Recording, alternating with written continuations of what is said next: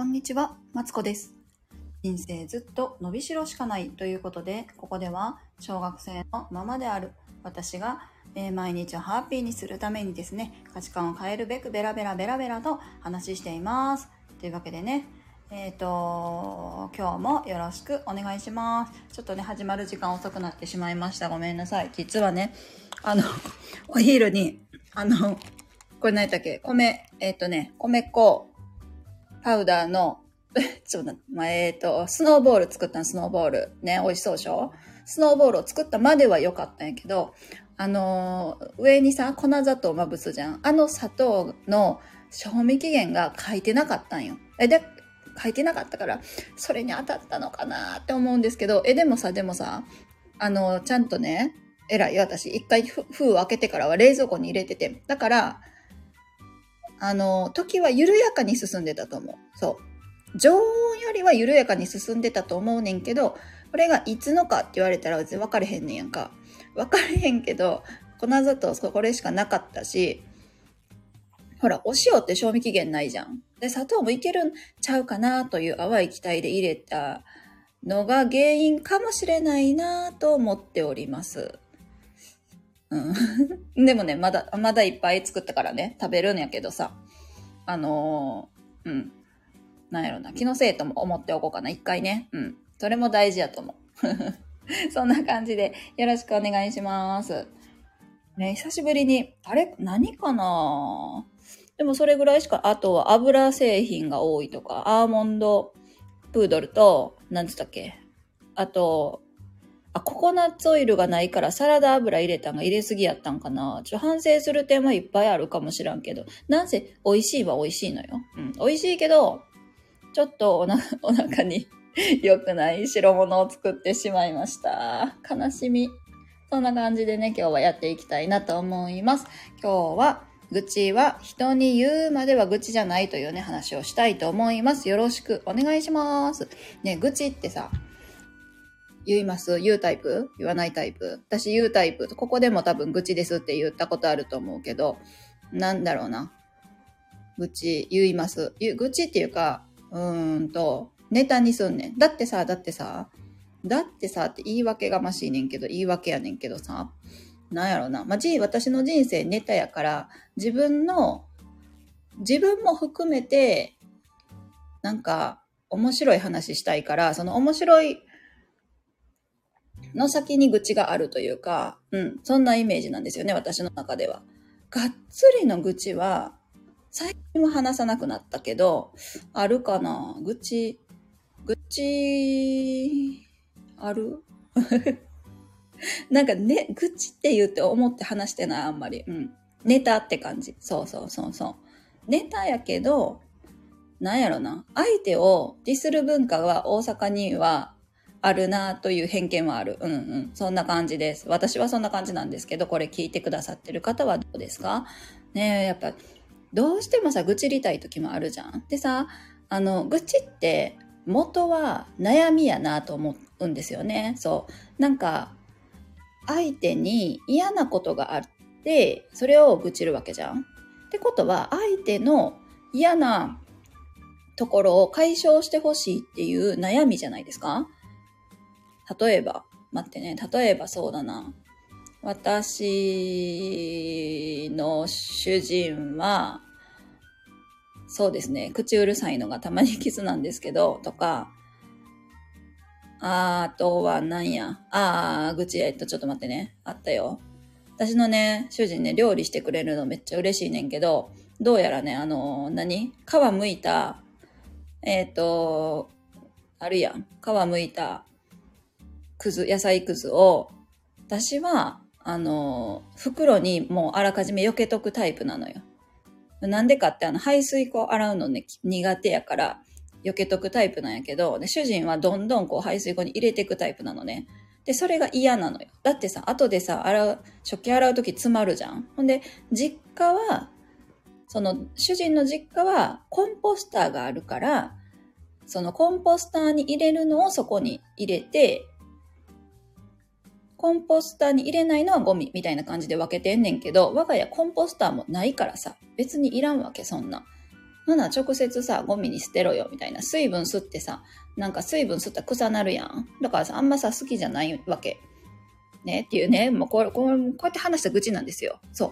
こうやって話した愚痴なんやけど、こういう悩み、あとは主人が、あお、なんや、旦那があれしてくれないとか、私の気持ちを察してくれない、なんか、すぐスマホ見てゴロゴロするとかさ、なんか私こんだけ働いてんのにスマホ見てゴロゴロしてあげくに、あのー、なんかさ、忙しいね、みたいな感じで言ってくるみたいなさ、お前のせいじゃっていうね、いうの、はね、なんかどっかで見たんですけど、そういう、えっ、ー、と、愚痴を、えっ、ー、と、愚痴を、愚痴あるじゃん。誰にでもあるのよ。そんな気持ちはあるんやけど、これをね、人に言ってしまうと、なんかさ、それはさ、愚痴になって、え、どうしたんですか？え、こん、あ、佐々木すぐれさん、こんにちは。私のせいですか？え、全然そんなことないですよ。あの 今日は、あのー、えっ、ー、と、愚痴はですね、あ、そう、今日はね、あのー、何やったっけ？学びの場で学んできたんですよ。その愚痴は、えっと、まあ、人に、は、でも、はな人に話さなあかんっていう気持ちもね、めちゃくちゃわかるし、私もね、バンバンね、あの、愚痴って、愚痴ることあるの、あるので、めちゃくちゃわかるんですけど、めっちゃびっくりした。そうそうそうそう。なんか、やけど、なんかさ、ネガティブに捉える、捉えて、それがネガティブに広まっちゃうと困ったりする時もあるじゃないですか。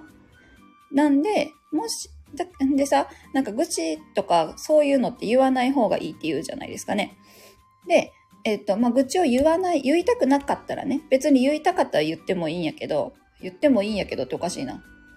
愚痴を言いたくないなって思ったら、あの、これしてみてくださいっていうのを今日は紹介したいなと思います。で、それがね、あの、感情ノートという話なんあ、ノートなんですけど、あ、ごめんなさい。え、入ってきたらお前のせいじゃと聞こえてきたので、なんかやってしまったかと思いました。あー、ごめんなさい。全然違うんですよ。話の流れでね。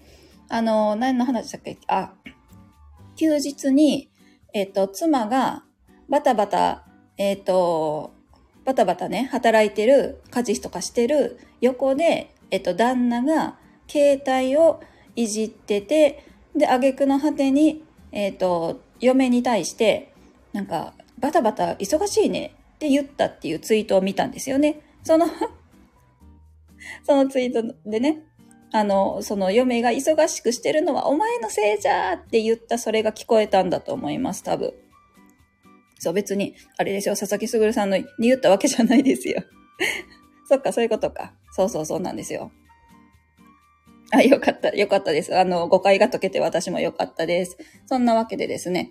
えっ、ー、と、愚痴は、ほんなら、まあ、どうすればええんかっていうと、やっぱね、一人で消化するのがやっぱ一番いいんですって。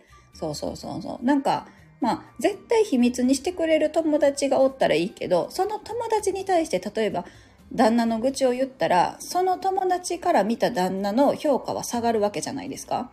ね、そういうのってやっぱ困るから、で、回り回ってさ、旦那にその噂がこう伝わってきても嫌やん。で、なんか愚痴ってる人っていうだけで私の評価が下がったりするじゃないですか。まあだから愚痴らん方がいいよってなった時に、えっと、感情ノートっていうのになんかね書き出すといいんですって。なんか、こう、なんやろな、旦那が一個も受けへんみたいなね、さっきのやったら書き出すといいんですけど、私ね、なんかね、感情、こういう負の感情ってアウトプットする、したらあかんと思ってたんですよね。なんか難しくないですか？なんか人に愚痴っちゃいけないんだよって、愚痴っちゃいけないんだよっていうことは私の中では、あ、もうこれは外に出したらいけんのやって思ってたんです、ずっと。で、それってでも難しいから、つい出ちゃうじゃん。で、出ては反省してたの。あ、また言っちゃったみたいな。だけど、これを一つの悩みとして捉えて、えっと、まあ、何？メモ帳とかにね、殴り書きするのはなんか政府みたいなことをね、おっしゃってたんですよ。うん。で、それはまあ悩みの解消につながる。で、えっ、と、もし書き出すんやったら書き出すときに、まずイラッとしたことを書き出すじゃないですか。こんなことが、えっ、と、さっきの例だと、えっ、と、旦那動けへんのがめっちゃムカつくみたいな。書き出して、で、それに対する感情を書くんですよね。なんかこういうところが、なんでそれが嫌なのかっていうのをね、書き出して、自分の気持ちを全部出し切るのが大事なんですよ。そうそうそう。で、出し切った後に、えっと、じゃあ、じゃあどうしたら、えっと、私のイライラは防げたかってことを考えていくんですよね。例えば、えっと、例えば、じゃあ、自分ばっかり家事やってるけど、じゃあ旦那に手伝ってもらったらええんちゃうかなみたいな。で、牛、でもさ、手伝っ、手伝ってよとか言って怒るとさ、うまた怒ってるわ、みたいになるじゃないですか。我が家実家はこのパターンなんですなんですよ。もうなんか、あの、お母さんが常にカリカリしてて、ほんで、あんた、なんかどっか行きやって言われる時もあれば、ちょっとこれやってよとか、やってって言っとったやろみたいな言ってないのに言ったりとか、する過程やったんですけど、まあだから言い方、じゃあ言い方はどう言ったら、ここは円満に解決するかなとか、そうそうそうそう。で、なんでそう言われたのかっていうと、やっぱ、うん、一人で働いてて、そのバタバタしてる姿を見て、じゃあ旦那はどう思ったんかなとか、まあ、忙しそうにしてんなってただ思っただけかなとか、なんか手伝えることあったら手伝うのになって思ってくれるいい旦那さんもおるかもしれへんし、まあ、ただ単にね、ちょっとね、自分の目の前をさ、ゲームしてる目の前通られてちょっと鬱陶しいなって思われたのかもしれへんし、そうそうそうそう。そうやって自分をやっぱ客観的に見ることで、愚痴っていうのはやっぱ消化されていくんですよね。ん？愚痴？うん。その悩みは消化されていくんですよね。なんでね、すごいあの、なんやろな、この感情ノートっていうシステムがすごいおすすめだし、あとは、えっと、人に言う前にここに書くことによって、こう、人にぐちぐち言わなくなるというね、それもいいことやと思うんですよ。うんうん。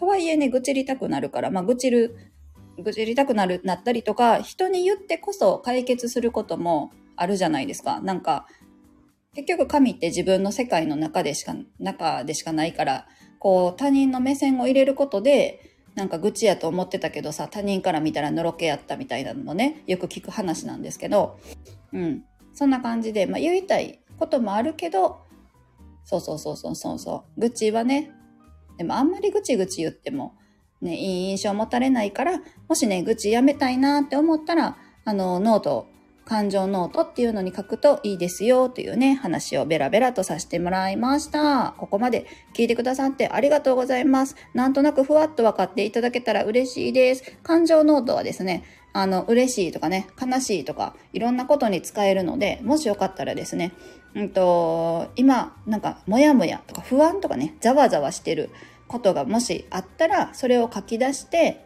見ると、全部吐き出してみるとですね、あのー、それを客観的に見ることができるのでね、もしよかったらやってみてください。こんな感じで、えっ、ー、と、ここではですね、えー、専業主婦である私がですね、毎日をハッピーにするためにベラベラベラベラとお話ししています。もしよかったら、また来てくださったら嬉しいです。佐々木すぐるさん来てくださってありがとうございました。他の、はい、えっと、聞いてくださった方も来てくださってありがとうございました。もしよかったらですね、えっ、ー、と、また来てくださったら嬉しいです。というわけで、えー、ここで失礼します。それでは、